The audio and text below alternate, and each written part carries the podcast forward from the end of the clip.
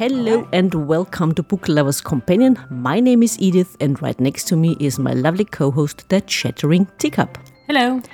And here with us, our new guest, writer, editor, filmmaker, photographer, and storm chaser, Lucy Lakestone, aka Chris Kridler. Hello and welcome. Hi, it's so great to see you this morning and your beautiful cocktails. Oh, yes, thank you. They are very green, dear listeners. You can't see them while you listen, but they are they look a bit dangerous, which they are They- not. They look the, Yeah, they look like they're glow in the dark, perhaps. right, they look poisonous, but the taste Ooh, they taste so good.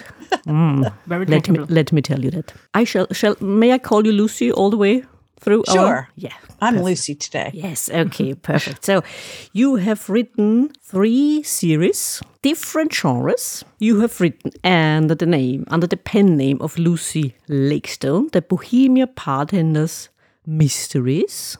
A Right. fun, culinary, cozy crime stories about your main character, Cayenne Revel. Yeah, yeah, she goes by Pepper, Pepper Ah, Ravel. Yes, exactly. Yeah. And so far they're out Risky Whiskey, Wrecked by Rum, Vexed by Vodka, and Jiggered by Gin. That's right. Mm. I like the way you say vodka. we say vodka over here. yeah, mm, it's my probably the German pronunciation of the I like word. it. And you've also written contemporary romance under the name of Lucy Lakestone, Bohemia, the Bohemia Beach series, dear listeners. Seven books are out already. Right? uh, with the titles Bohemia Light, Bohemia Heat, Bohemia Bells, Bohemia Beach, Bohemia Blues, Bohemia Nights, and Bohemia Chills. There's a theme. You you can get the theme there. Exactly. It's all about Bohemia. And under Chris Kridler, your real name, Right? dear listeners, you will find the Storm Seeker series. It's about adventure, action, even maybe Sure. humor and romance. So far, Yeah. three books out Funnel Vision, Tornado Pinball, and Zap Bang. Right. Zap bang. Uh, yes, they all sound intriguing. And I have to admit, or I have to, yeah, I have to admit, I've read so far, I only uh, read Risky Whiskey. And Okay. the first, or one of the lines that stuck with me was when our main, or your main character said, I'm not a faker with a shaker. that, that was great fun. Uh, reading right. it. Pepper's the real thing. Yeah, absolutely. She's great. Her nerdy glasses and her attitude. The- Right. This is great. And also, another thing that stayed with me was when she describes her bag, because you know Doctor Who. right. It's like the TARDIS. It's Yes. bigger on the inside than it is on the outside. That's oh, true. oh yeah, I'm a geek through and through. Ooh, perfect. Yeah. yeah. Yeah. Well, I mean, who doesn't like Doctor Who? Well, right. You if they don't in the like him, I don't want to know him. I didn't in the beginning. I get used to him. Now I'm a fan of Doctor Who. So, my dear Teacup, let's start. Shall we start with the Bartender's Mysteries? Yep, why not? First one is um, with, is it um, a must to have rhyming titles or word ga- games in titles for Crows and Mysteries? I mean, I like the games, but is it necessary or is it just Oh, I just think it's fun. And this series is all about fun. I wanted to convey fun. So, Risky Whiskey is just a natural rhyme and it's really fun to me and it's ear catching. Um, plus, it has a bright pink cover, which seems to attract people too. Hmm. So, I, I just, just had fun with puns, really. Wrecked by rum. I mean, you can be wrecked in terms of drinking too much, but there's also a shipwreck that. That is Mhm. mentioned Mhm. in, in this book, which that little thread also continues into Vexed by Vodka. Bartenders who are serious mixologists look down on vodka a little bit. Um, Ah. They it's a colorless, odorless, flavorless liquor, and they're like, "What's the point?" you know. But they also have a joke that vodka pays the bills because Mhm. so many people like vodka. Oh. And then Jiggered by Gin um, is set in London Mhm. because the bartenders move from location to location. Mhm. And, you know, there's the British saying, I'll be jiggered. and of course, a jigger is something used to measure out Mhm. uh, Yep. your alcohol. So, anyway, I'm just having a lot of fun with the titles. That's what she used for our very green cocktails. Oh, there you go. Yep. Perfect. And another thing I wanted is uh, I guess that bartender and barkeeper is the same, just a different word. Oh, yeah. Yeah. And it is. and for the uninitiated, a mixologist and the difference to a barkeeper. Sure. So mixologist is maybe a bit of a snooty term for um, a bartender who, you know, has ideas above his station. No, really, mixologists are awesome. I love mixologists. Um, my husband's kind of a, you know, amateur mixologist, although he he ran a craft cocktail business for a Oh. little while in addition to his real job. Mhm. We all have, you know, side gigs, right? And Yes. anyway, uh, mixologists and craft cocktails have really matured in the past Mhm. several years.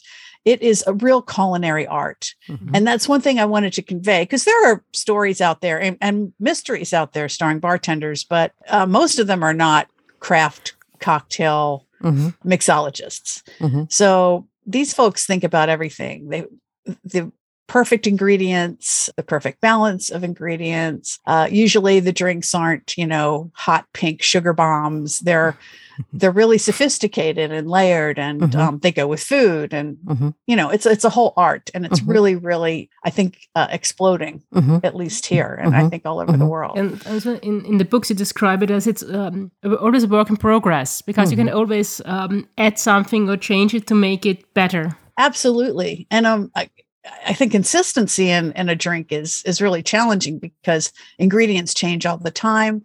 Even your lemons from day to day might be different or your limes. Mm. If you might make your your orgeat or your orge, depending on how you pronounce it, which is like an, an almond syrup, but the way you make it might be different from a store-bought version. I mean, uh, cocktails are are always changing and always different. And yes, you can always alter that one thing. You can have your maraschino cherry or your homemade brandied cherry, and that will change the character of the Mm. drink. And mixologists think about all of that. And ice. They're Mm. also obsessed with ice, whether it's crushed ice or little popcorn ice or hand carved ice, big cubes, little cubes. It all matters. Would you say the attitude towards cocktails is different in the United States than, let's say, towards cakes? Because Toward, I, toward I- cakes. yeah, because I get the impression it's all about how they look. Cakes, right. I mean, right. Yeah. Yeah. But And you see that on reality TV a lot. And I Mhm. think that maybe skews our perception, but it's true. Um, people judge a cake by its cover, mhm, as it were. And they and I think they judge cocktails that way to a point. I Oh. mean, that's why garnishes are important. Mhm. mhm, Granted, I mean, I I love a simple old fashioned, which is just like a whiskey drink in a glass, and it doesn't Mhm. have to be maybe it has a little lemon twist on it. mhm. But a beautiful garnish really adds a lot to a cocktail. So it kind of depends on I don't know uh, who you're talking to or who's making it, because some some bartenders are all about flash and throwing their shakers up in the air, Mhm. and others are all about getting that perfect balance of ingredients. Mhm, mhm. So is it like cakes? It just depends, I think, on on who you're talking to. Mm, mm, yeah. I think with um, the looks, I mean, we, we say that you eat with your eye. Oh. Because if it if it doesn't look Oh, good, you don't want to try it. But if mm. it looks enticing, you definitely want to try it. And it has to be good anyway. But if it looks, Oh, enticing, yeah. it's, it's it just makes it better in some way. Yeah, but right. what I about follow yeah? But what about I was gonna say on- Sachertorte? I mean, it doesn't look. Yeah, it, it's not. It's not flashy. It's not. It doesn't look. It's a classic. Yeah. Okay. Okay. It's a classic.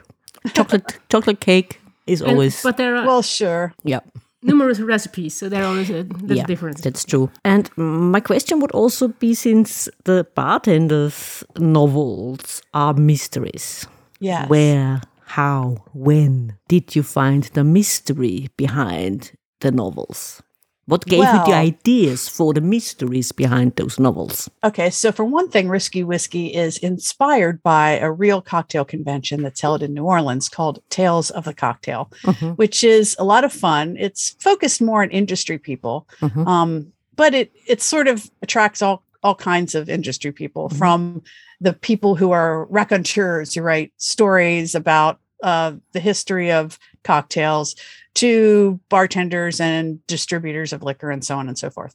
And anyone who is in that business will tell you that stories are a huge part of the liquor business. mhm. Sometimes to the point where you're pretty sure they made up the story that goes with the liquor, you know, about the the hand-picked herbs on the mountainside in in in Austria or whatever. Anyway, the stories are are fascinating. Mhm. And once you dig even a, a little bit into the history of almost any uh, liquor. There's always a strong personality there. There's a history that goes back many years. In Wrecked by Rum, I really get into history of rum collecting and, for instance, the London Docks fire of 1933 that Mhm. destroyed all of this rum. Mhm. That's it's sort of a big event in rum history, but you know, somebody who's drinking a mai tai may not know about it. Mhm. But it's really fascinating Mhm. fodder for a mystery. Mhm. Mhm. And your characters, they are very colorful characters, each and every Yeah. one of them, but they are also very likable. Yeah. How how did you find them? Did they just pop in your head, or are they uh, modeled on real people? Or There's always a little bit of real inspiration in my characters, but not not a lot. so Neil, who is the sort of more steadfast, serious Mhm. uh, colleague of Pepper's, he's a serious mixologist. He owns a bar. He appeared as a minor character in the romance series, and Mhm. I thought he would be an excellent foil for someone like Pepper. Now, granted, there's a little, there's a lot of me and Pepper, but Pepper is like much more fun than I am, and spontaneous and outgoing. It. And, I doubt and all it. those things. No, really, she's she's what I want to be sometimes, even though she's kind of reckless and silly too sometimes. But uh, but yeah, Pepper allows me to you know get out a lot of my snark when I need to. And Yeah, but- yeah, sorry. Uh, what I have to say is, with the it's set in uh, New Orleans, and the way you describe it, you make us want to go there and visit. Oh, it's a great place. I mean, that city is so colorful. There's a reason so many mysteries and other books are set in New Orleans. It's Oh.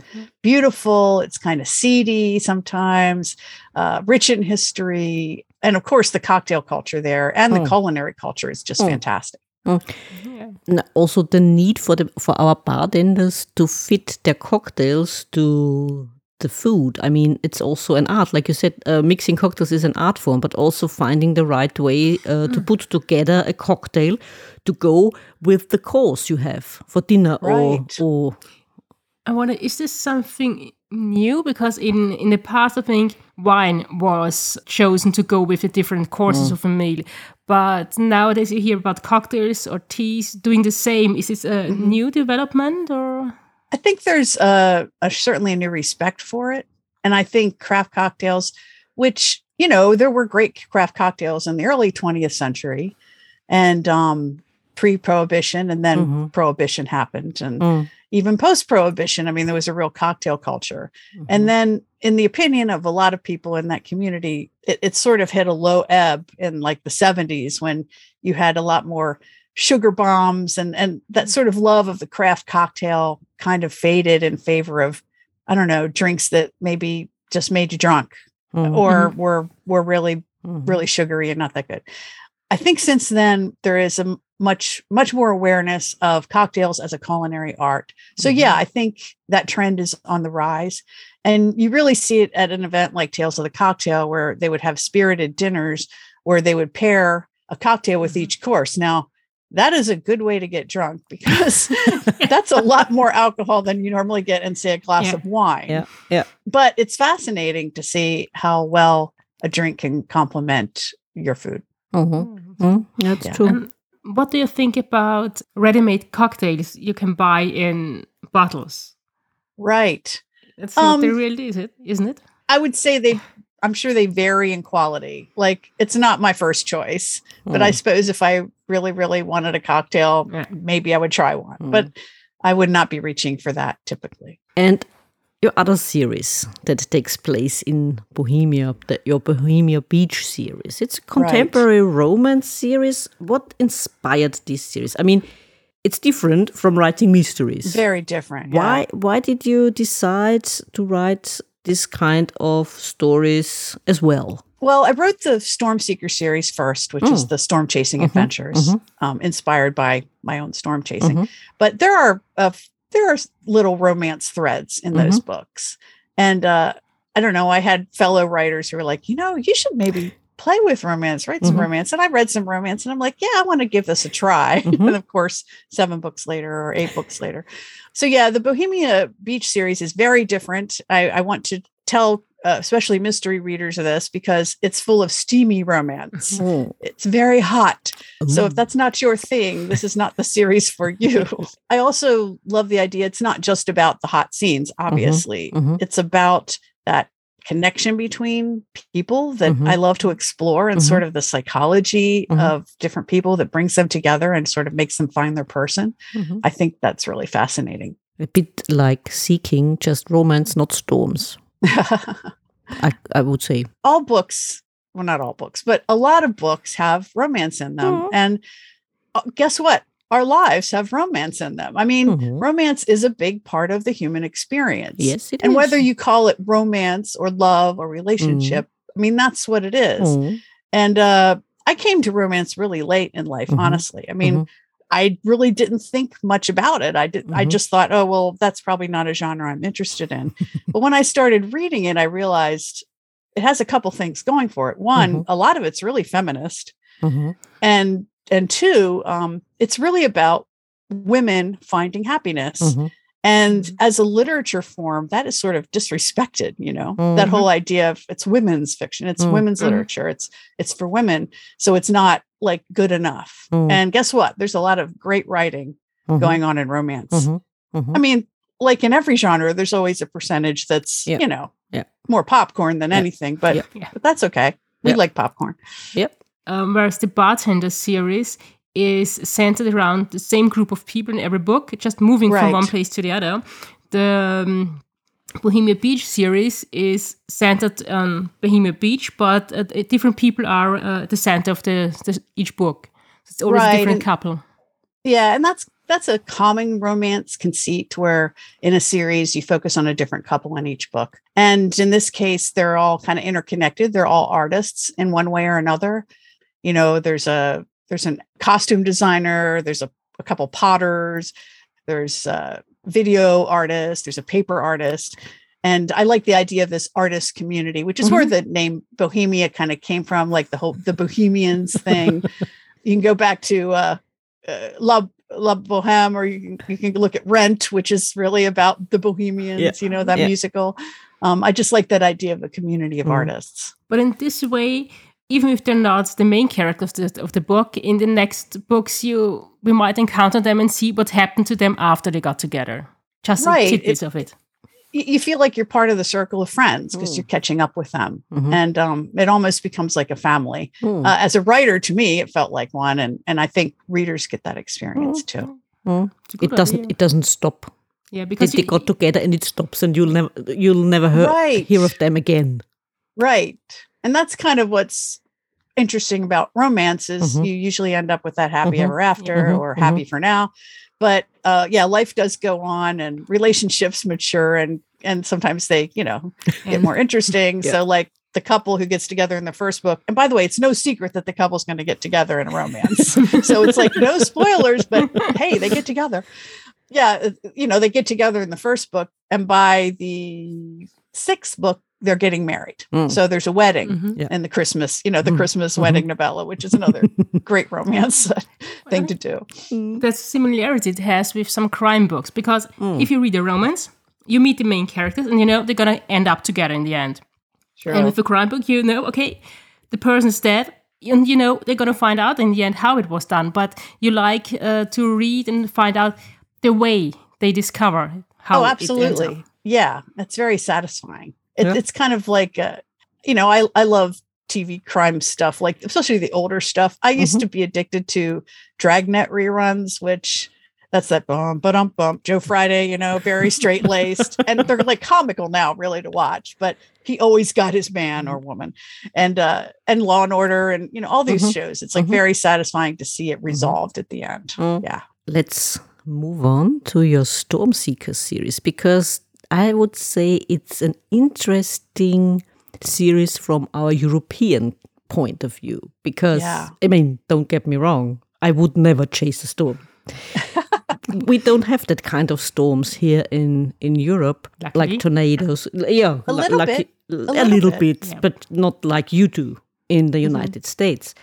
And I mean, I would say that's something totally different for us. I mean, we we see storm chasers or people um, like that in in in films or um, we hear about the storms on on the news but Right. that's something totally different and alien to us here and i suppose also that the titles of the books in your storm seeker series come from ways storms behave or what what's happening in in a storm in a tornado Right. I, I wanted to.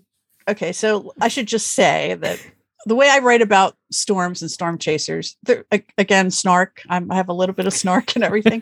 so there's a little running commentary on the culture because I have been involved in this culture since 1997. Um, when I actually took a storm chasing tour. Back then, there were just two of them. Now there are several storm chasing tours. Anyway, that got me hooked, and I started Mhm. going on my own and with Mhm. friends and, and so on. So it's this this great big culture of storm chasers in the United States, and a Hmm. lot of people travel here from Europe and Mhm. from Australia Mhm. and other places just to chase storms Hmm. every year. They become pretty obsessed with it.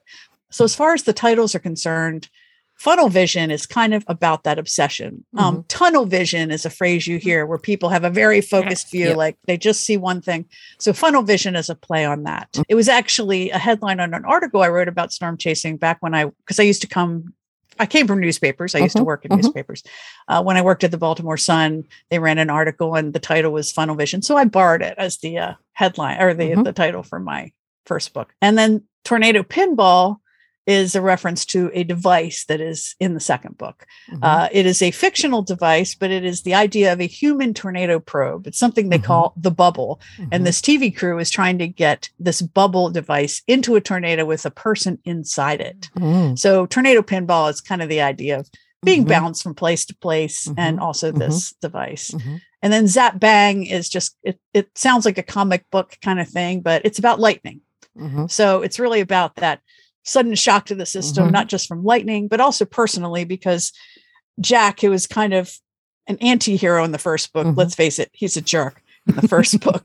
He's somewhat redeemed by the end, and then he matures throughout the series and Mhm. um, he kind of finds finds his person in in the third book. Mhm. Uh, and that's a real shock to his system because he hasn't been a good guy.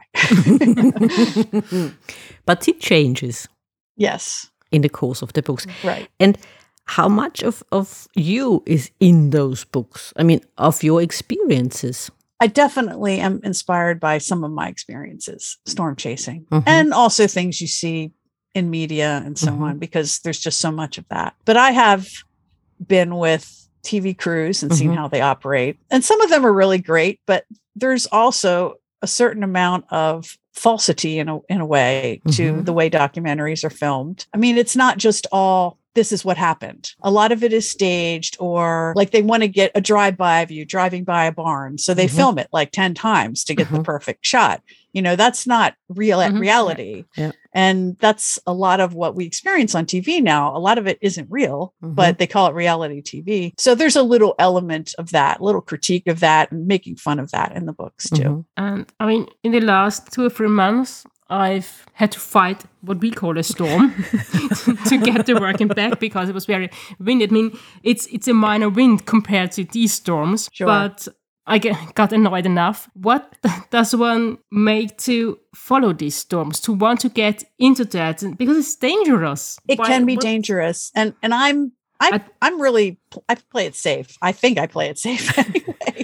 I guess chasing tornadoes isn't that safe as a rule, but you can do it safely. Why do people want to face that? Some people that I've talked to were shaped by childhood experiences. I mean, Mhm. where they actually had a tornado come through their town or whatever.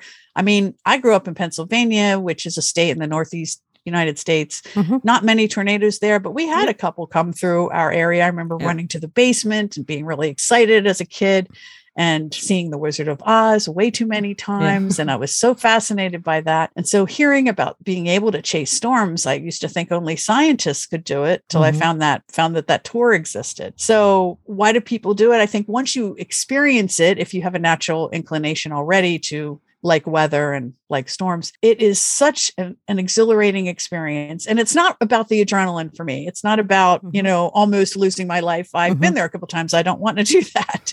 But for me, it's about the visuals. It is just totally transporting to get out in the wide open plains and see a supercell, this giant rotating storm, especially if it has a lot of structure. It looks like a layer cake spinning in the sky. Mhm. That is totally a transporting experience and it's a visual feast. And plus, I love the freedom of being able to just follow the weather. Like you Mhm. don't just stay in one place when you go Mhm. storm chasing. Mhm. I mean, you Mhm. could be anywhere from Texas to the Dakotas. You could, I've put like 14,000 miles on my car in just a few weeks, just driving around chasing storms. Mhm. And it's wonderful. You really see the countryside and you really experience nature. Hmm. Would you say it's especially appealing for us nowadays since we are not anymore that connected to nature? More Oh, I, I think that's part of it.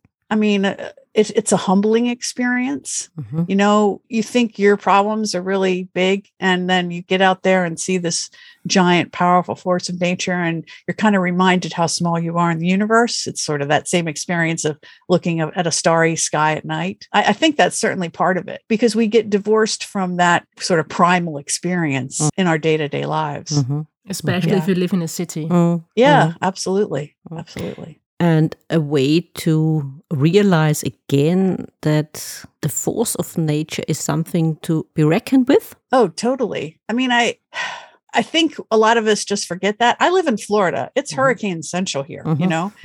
and yet I look around and people are building condos on the beach and there are Mhm. people moving here all the time and I mean there are times when I would like to kind of move out of the hurricane zone because it's really Mhm. stressful when a, when a Mhm. big storm is coming your way and you have to prepare for that. But yeah, people forget and and it's the way we live our lives. You can't Mm. think of every minute that your life is Mhm. going to be destroyed even though the past few years have kind of made us all sort of hyper aware of Mm. terrible things that can Mm. happen. But yeah, it, it- I, I really think it puts things in, into perspective Yeah. to experience these storms in person. But, but I guess it's different if you have grown up in an area where it's but you grow up with these weather conditions, or if you move there on your own free will, like as an adult. So I guess you think different about it. I guess so. I mean, I don't know. I think people just are willing to roll the dice, like for Florida, to live in paradise because it's really beautiful here a lot of the year. I mean, it's beautiful here all year round, but it's it's sweltering hot in the summer. Yeah, yeah. but uh, you know, people are willing to take that chance just to have find happiness for for the rest of the time, and you just cross your fingers and buy insurance and hope Yeah. it doesn't get you. Yeah. Try to secure your house to make it Yes. um, hurricane. Oh, safe. definitely, definitely. I sometimes also wonder, since you mentioned, I mean, Florida is known for the hurricanes and so on. Yeah, and I mean, like I said, we don't have those kinds of storms here in Europe. But what we do have, for example, in Austria, are avalanches, especially in the western Oh, part yeah. Of, of Austria. We also have floods. Mhm. And every time that happens, again and again, right. people get a little bit surprised. I mean, really, you People get are always surprised. surprised. I mean, Yes. come on. You live in a place where it's it Happens happens all the few years. time. It happens every year. It happens every, let's say, Right. two or three years. Why are you Mhm. surprised? I know. I, I'd love to wave a wand and just sort of wish more awareness on everyone about everything. Yeah. But yeah, when weather is concerned, you, you always see this after a tornado Mhm. hits a town and people are like, there was no warning. But in fact, often earlier in the day, there were forecasts saying severe weather is coming. And then the Storm Prediction Center issued a tornado watch like three hours before anything happened. And there's weather radio and you know that and, and alerts on your phone Mhm, and if you're mhm. paying any attention at all there was warning there Yeah. was a lot of warning so yeah i mean i would love it if if everyone just plugged in a little more into Mm. what's going on around them Yeah. and it would it would save lives really Yeah. But maybe it has to do with the idea that we are able to Hmm. control everything and to able to manage nature, which we don't. But I think a lot of people Hmm. th- think like that. i think you're right i think you're right that somehow as as humans we should have control or or the government should know what's going to happen next or whatever but yeah the the truth is it's like in jurassic park you know, park you know that line like that's the illusion there is no Yeah. control Mhm. Yeah. we have Yeah. no control over nature Yeah. And maybe that's the reason why people want to chase storms, oh to I, be i'm sure that's part of it to be confronted with the uncontrollable. right and there's that element of chance and you really have to think on your feet sometimes that's part of what makes it fun and And in a way, it's like solving a mystery. You, you do hmm. a forecast at the beginning of the day, and you Yeah. oh, you want to be the one who made the right forecast and got on the best storm of the day.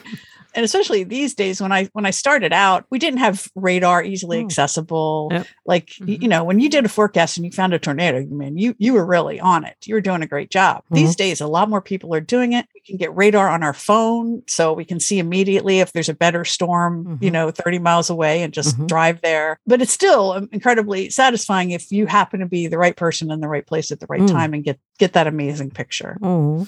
So it has gotten easier with the emergence of new tech. And Oh yeah. did that result in more people doing it? Uh, it certainly made it easier. And I, I think there's been the rise of what I call the amateur chaser, Mm. who they're watching. First of all, they're like watching television, Mm. and they they see. I mean, these days, meteorologists on TV give a forecast where they're like at Fifth Street and Sixth Avenue. There's going to be a tornado in four four and a half minutes. I mean, they're they're that good when it's when the event is actually yeah. in progress and and there are more people i think who like you know just turn and say hey earl let's go jump in the car go see the tornado like i i really think there's more of that so technology enables people to get to the storm but it's it's experience that helps keep you safe and out of trouble and really really find what you need to find i mean the joke in the storm chasing community is even though everyone's shooting video and some people are trying to be tv stars or whatever that the, the people who get the best video, it's always like the farmer on his back porch, Mm. you know, when it's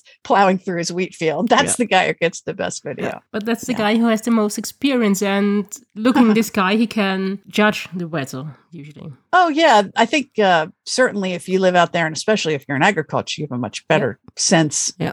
of of what nature's up to. Mm. Yeah. Well, it's the same here, I would say. Yeah. People who live around the lakes in the Austria mountains. or the mountains, they know exactly that the weather is going to change.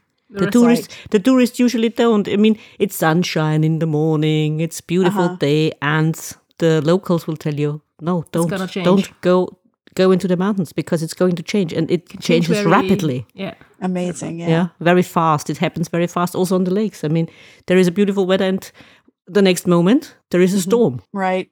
Right. Yeah. And if you're from the city, Yeah, you, You don't, don't know how- that. yeah, you how to don't. judge it, you don't know, You know don't know that. what's going to Yeah. happen. Lucy, since you are a writer or have been a writer also with the media, uh, Mm-hmm. you've now written three series and you're still writing those series. What would you say has been the most challenging one of the three? Oh, good question. Um, well, right now, the biggest challenge and the biggest pleasure for me is writing the bartenders. I'm really into the Bo- Bohemia Bartenders mysteries right now. And part of that is because of the, all the research that I do. I mean, I love cozy mysteries. Uh, yeah, there you go.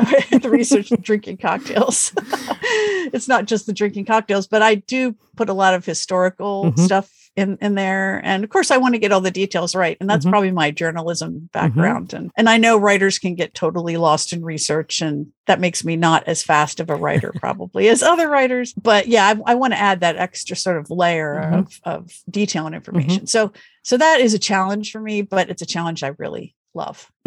And have you been to London for the Jiggered by book? I have. I mean, it's been a while now. It's Mm. been, yeah, a little while since I've been to London, but maybe what, three or four years? It was before the pandemic, Mm. obviously. And and then I went, I was there a couple decades before that. So I felt like I traveled in time when I went back to London, like Doctor Who, because all of a sudden there are all these sci-fi skyscrapers and all this stuff. Yeah. And I was like, wow. But yeah, I, I totally love London. Yeah. And um, so I used obviously some of my experiences and I did a lot of research on Charles Dickens because there's a Mhm. whole Dickens element Mhm. in, in there. And Mhm. Dickens was quite the drinker. Mm. Um, of course, a lot of writers were, among, were drinkers, among other things. among That's other it. things. That's correct. and uh, you'll, as someone wrote in one of the reviews of Jiggered by Gin, I found out a little too much about Charles Dickens's personal life, which you'll understand if you read the book. Yeah. But anyway, uh, yeah, yeah, I, I love going to the places uh, where I that I write about. And that's one of the frustrations with the pandemic is Mhm. Mhm. we haven't traveled nearly Mm. as much as I want. So we went to Kentucky last summer to the Bourbon Trail, and the Mhm. next book is going to be set there. Ah, and you said you're you're at the moment you're into your mysteries. And what do you find the hardest part of writing a mystery, despite the the research of the historical background. What is the hardest part for you? Right. It's it's making obviously everything come together, all the Mhm. clues and everything, hiding the Mhm. the the bad Mhm. guy, whoever that Mhm. is, and at the same time playing planning enough clues so it makes Mhm. sense and putting in all your red herrings.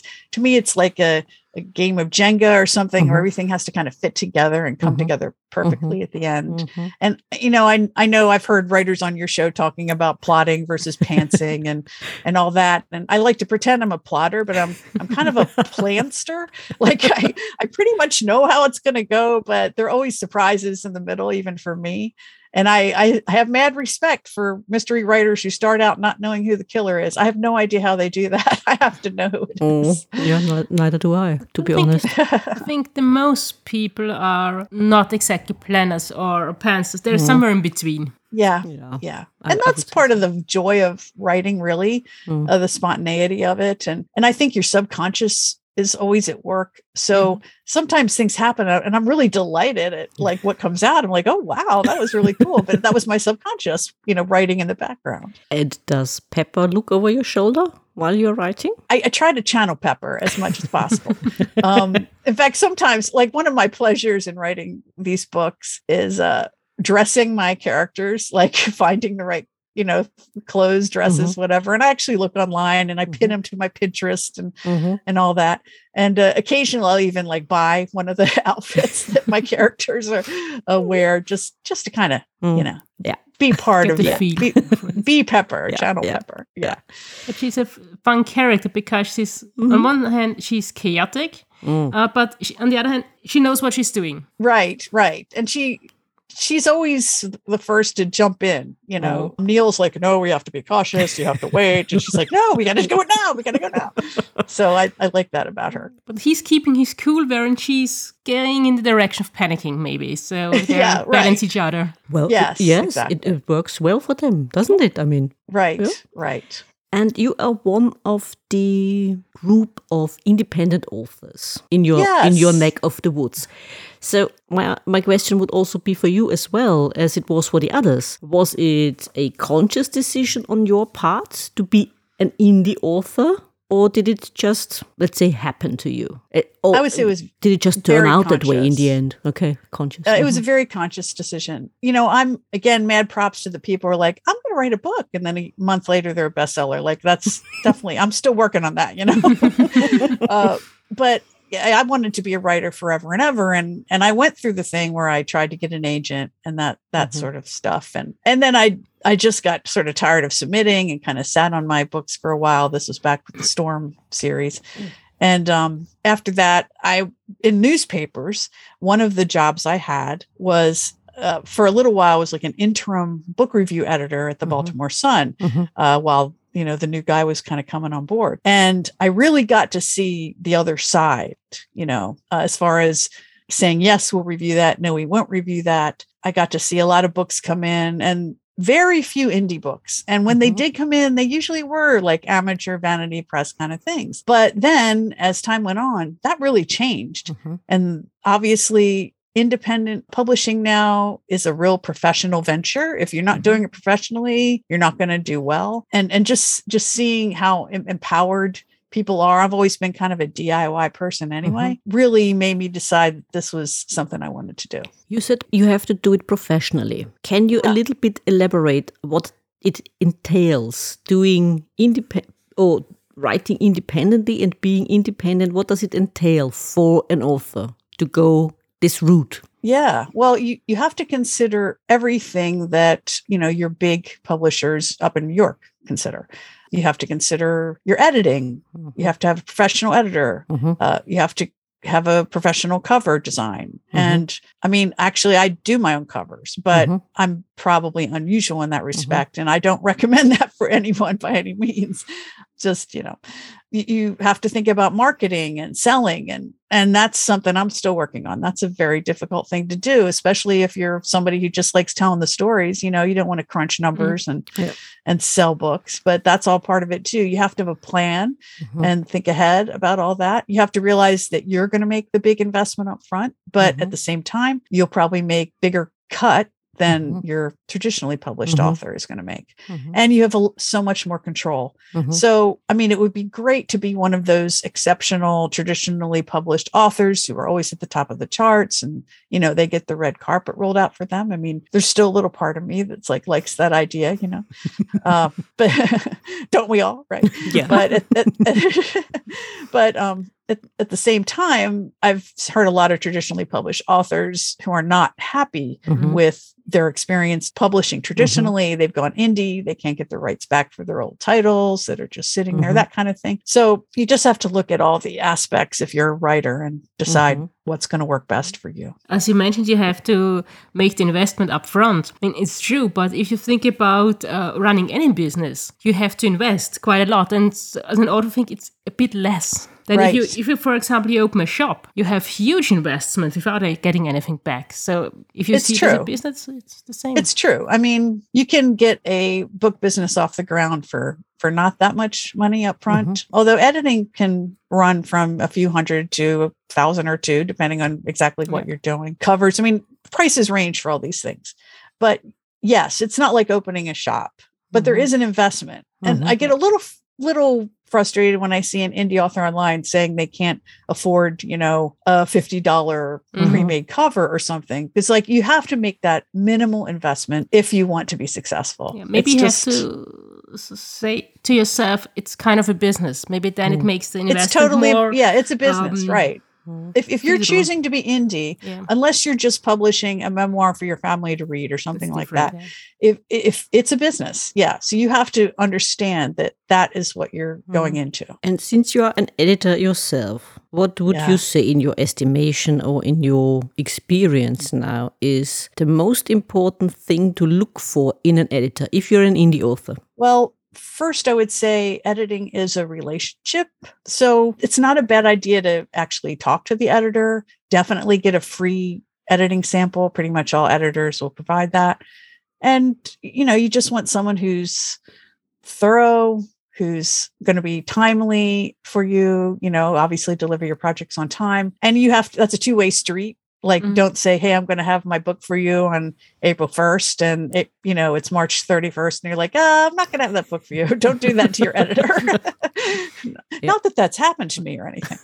Um, but yeah, it's, it's, it's relationship. So, Mhm. you know, you work together, you get to know each other, you develop style guidelines for your Yeah. book, all those things. Yeah. And talking about the indie community, uh, would you say that there are, would you say that there are more female indie authors or more male, or is it 50-50? Boy, that's a really good question. I mean, I think in the circles I run in, which is like romance and mystery, it seems to be a lot more women, Mm.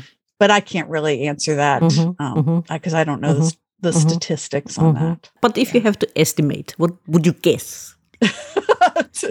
You're talking to somebody here who likes facts. I don't. I don't guess, but yeah, okay. I would say there are more women than men. Mm. Yeah, Mm. because you know women are are more readers. There are more female readers than there are male readers, especially of fiction, at least. Mm. So I, I think you know I I would love everybody to read my books. Well, particularly the mysteries. The, the Mhm. men probably don't care that much about the romances, although they should. But Maybe They they should you know, learn I- something yes. about the women. like To yeah, better understand them. yeah, right, thing I two. know, right? They might get a few tips. so Yeah. but yeah i think a lot of us are writing for women like Mm. women are writing for women sometimes Would would you say then that male authors have it a little bit easier in the traditional publishing scene than female authors? in traditional publishing i think that's definitely been true Mm. for a long time Mm. i mean and, and part of it is just that like I said before the respect Mm. that's given to male authors versus Mhm. female authors if a male author writes Mm-hmm. A coming of age romance it's not called a romance it's literary fiction or something like that but you know if, if a woman author writes it it's like ya romance it's Uh. just um, I'm, I'm probably generalizing a little too much Mm. and i know things are evolving all the time but i think there's still there's Mhm. still an aspect of that But Mm. it's, I think it's also in selling because if you take a look at bookstores, there's usually a shelf with books for women or um, with films films for women. Mm. But I've never seen books for men or films for men. Well, right. I know. That's annoying, right? I don't know Yes. why. Yeah. It's, It's hell. like Annoying every- as everything hell. else is be for men, and just this little bit is especially for women. It's The chick lit. The chick lit is for women, and the chick flicks are also for women. Everything else is for men. It's a bit Right. strange. And, and I know they have to market things. I mean, they have to have labels for things, and that's how they market things. But, you know, chick lit, I mean, isn't there a little part of you that still kind of is irritated by that name? Yes. Chick lit? I mean, yes. You could call my mysteries chick lit mysteries and I'm, and let me see i'm kind of stealing that from my friend maggie march she writes really funny cozy mysteries who kind of calls hers chick lit mysteries but anyway it, it's yeah it's it's kind of a grating label but now it's out there and it's like oh i guess we have to use that label because that's how the Mm. bookstores are marketing Mm, if someone else calls it that, it's a bit degrading. yeah it is. right. It, it definitely is. I think I've told this story before since you mentioned the films and so on. We have this shop here, and they had this. I don't know this uh, films for for women. oh and uh, some woman went there. She took a picture of this uh, Right. this thing, and then she changed the films Oh, according to her choices. exactly according to her choices, and she exchanged them for action and sci-fi and such thing. And she also took a picture, and she said, uh, "That's what I like to watch." well there you go because Yes. i mean honestly I love action. I love like hard driving thrillers. I mean, I love all that stuff. Yeah. You know, and I love literary fiction too. I mean, I love Mm. all kinds of fiction. Mm. So so to to just say that, yeah, buttonhole or Mm, Mhm. you mm, know, narrow down women's Mm. taste to just a few things Mm. is is a little frustrating Mm. sometimes. yeah. And of all your series, which one would you say is the most successful? You don't have to answer that, but what would you say uh, sells the most? The romance, the mystery, the action? Oh, I'd, I'd say the the mysteries, and you know, I, like I said, I'm still working on the marketing, so I'm st- I'm still working on building all that stuff up. But I'd say the, the mysteries are doing Mm. pretty well. Mm. The storm chasing books, uh, have they been out a while now? And I would love to return to that series and, and write Mhm. some more of those. And I think there are some people who would like to see more of those, so Mhm. maybe maybe Mhm. that'll happen. Mhm. But but yeah, I, right now, my like I said, my energy is going into the mysteries, Mm. and I, I think Mm. that's showing. And after this last few years, what are your hopes for the future as in as an independent author? Ah, well, you know, I would like to be a full-time author at some point, I think. I mean, I actually love editing and I love helping other authors and kind of guiding them through the creation of, of their dreams. But at the same time, I'd love to put more energy into my own. So it's a process because you Mm. have to earn enough to, to make Yeah. that happen. Um, Yeah. Regarding editing, did you do your own editing or did you get someone else to get a different point of view? I definitely had a couple other points of view. My stuff's pretty clean, but even as a copy editor myself, I'm going to miss a couple Mhm. things. So I have a good friend who's an editor I worked with at the newspaper, and she'll go through it. And uh, another friend who's just uh, uh, really good at Mm. seeing stories, she'll go Mm. through it. So yeah, it Mm. always helps to have uh, Mm. somebody else's Mm. perspective. And um, you know, I've heard other editors say this as well. But your mom is not your best editor. Mm. don't don't have your mom edit your book. I don't care how good she was in English. Yeah. Yeah. And what about the indie community? What can you tell us about that? I mean, how helpful is it? What are the positives of that? How did they help you getting along as an author? Oh, it's it's really great because it's it's a bunch of writers who, for the most part, are generous with advice. And um, I know I've I've heard uh, other authors I know on your show talking about first a Romance Writers of America chapter, and then we changed into a sort of Mhm. general fiction writing group. These are friends, and they really help you along. Mhm. They're at all different Mhm. stages of their career.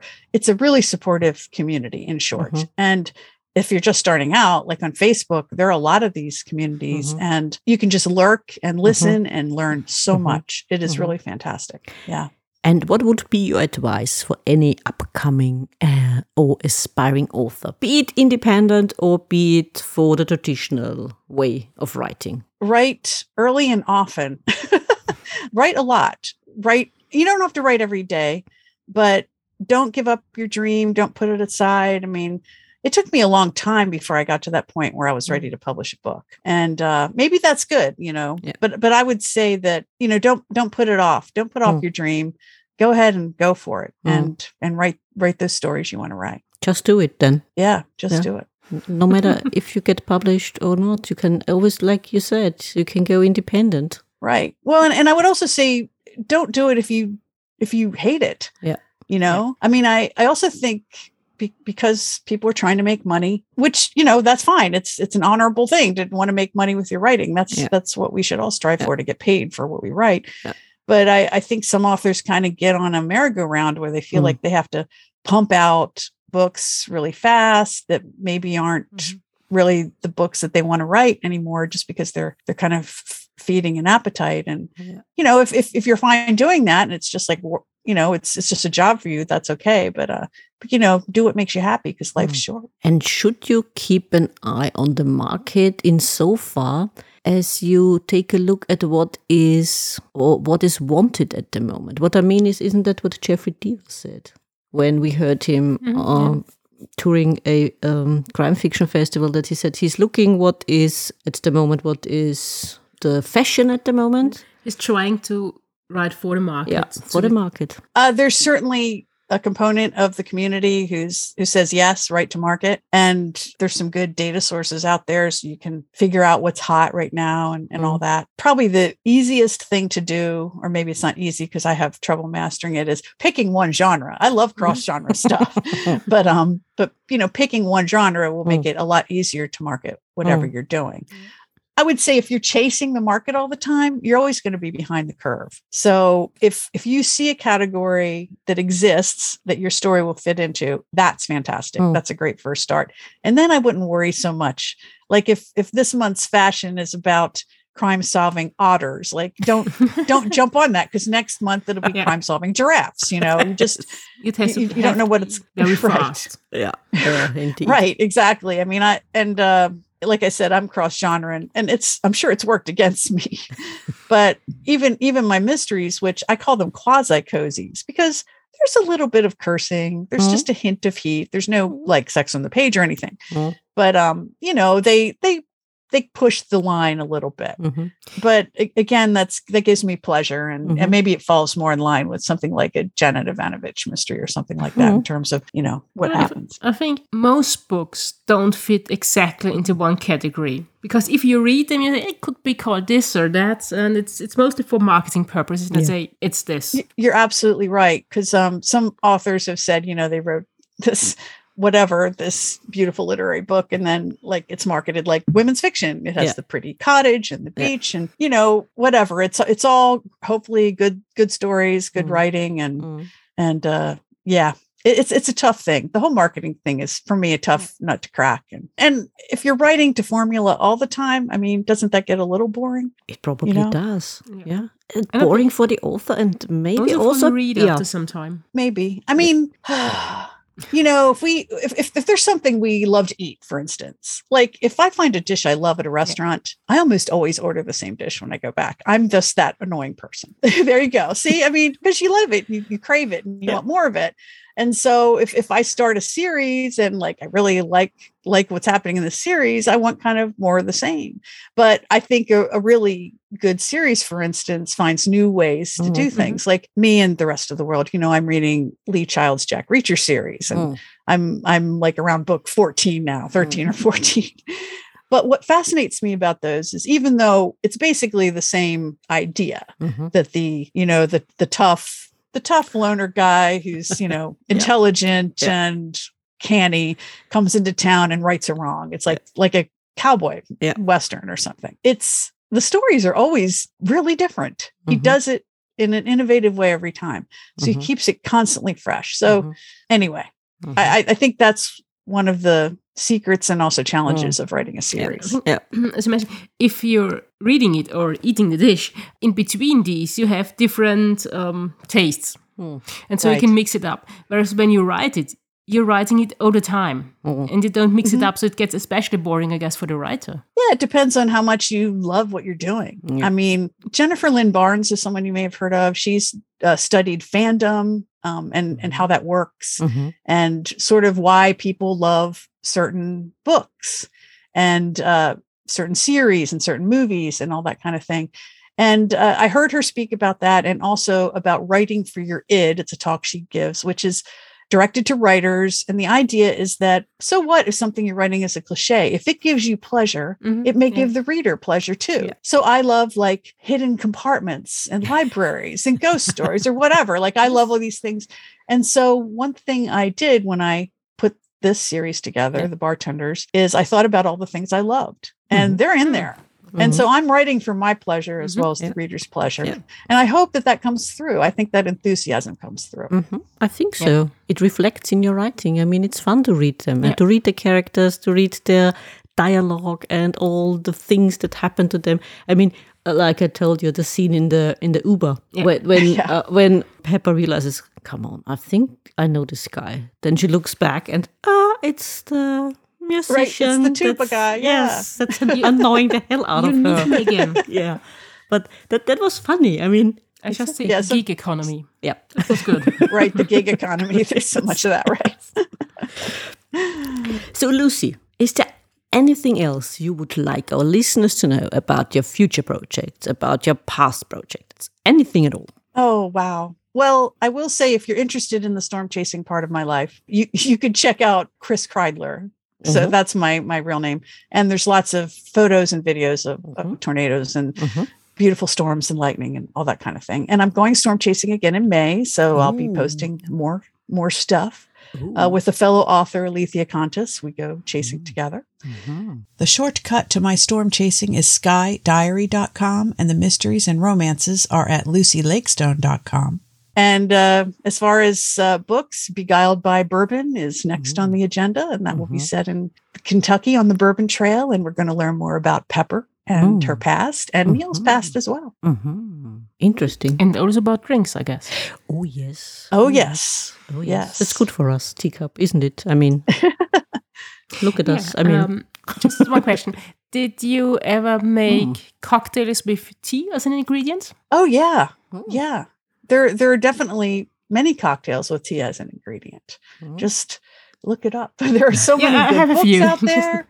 I mean, I can't off the top of my head. I'm not gonna. I can't like tell you names of some of them, but Mhm. yeah, it's a popular ingredient, Oh. and it was big in um. It was popular in punches, which is Mhm. punches were among the, first earliest yeah. mixed drinks, and Mhm. so yeah, tea was often an ingredient in those. They're quite Have good. to try more of them. Even I drink them. I'm not a tea drinker. But tea cocktails. tea cocktails, bring it on. yeah, I yeah, it's a them. really nice ingredient in, Mhm. in cocktails. I Mhm. think. Teacup? Yes. So, Lucy, Chris, Yeah. thank you for Thank joining you us. so much. This was wonderful. It was fun. It was great. It was interesting as well. And we will definitely read your mysteries. We will read all of them. Awesome. Well, uh, you know, come to Florida and we'll make you a cocktail. Oh, hmm, that's an interesting offer. Yeah? Mhm. Yeah, Maybe one day we will do so. Sure, that'd be great. Yeah. So, thank you for being on our show. Thank you so much. We hope you enjoyed this conversation as much as we did, and we'll meet again at Book Lovers Companion. A big thank you goes to Andrea and Carmen for supporting us via buymeacoffee.com. If you would also consider buying us a coffee, you can find the link in the description.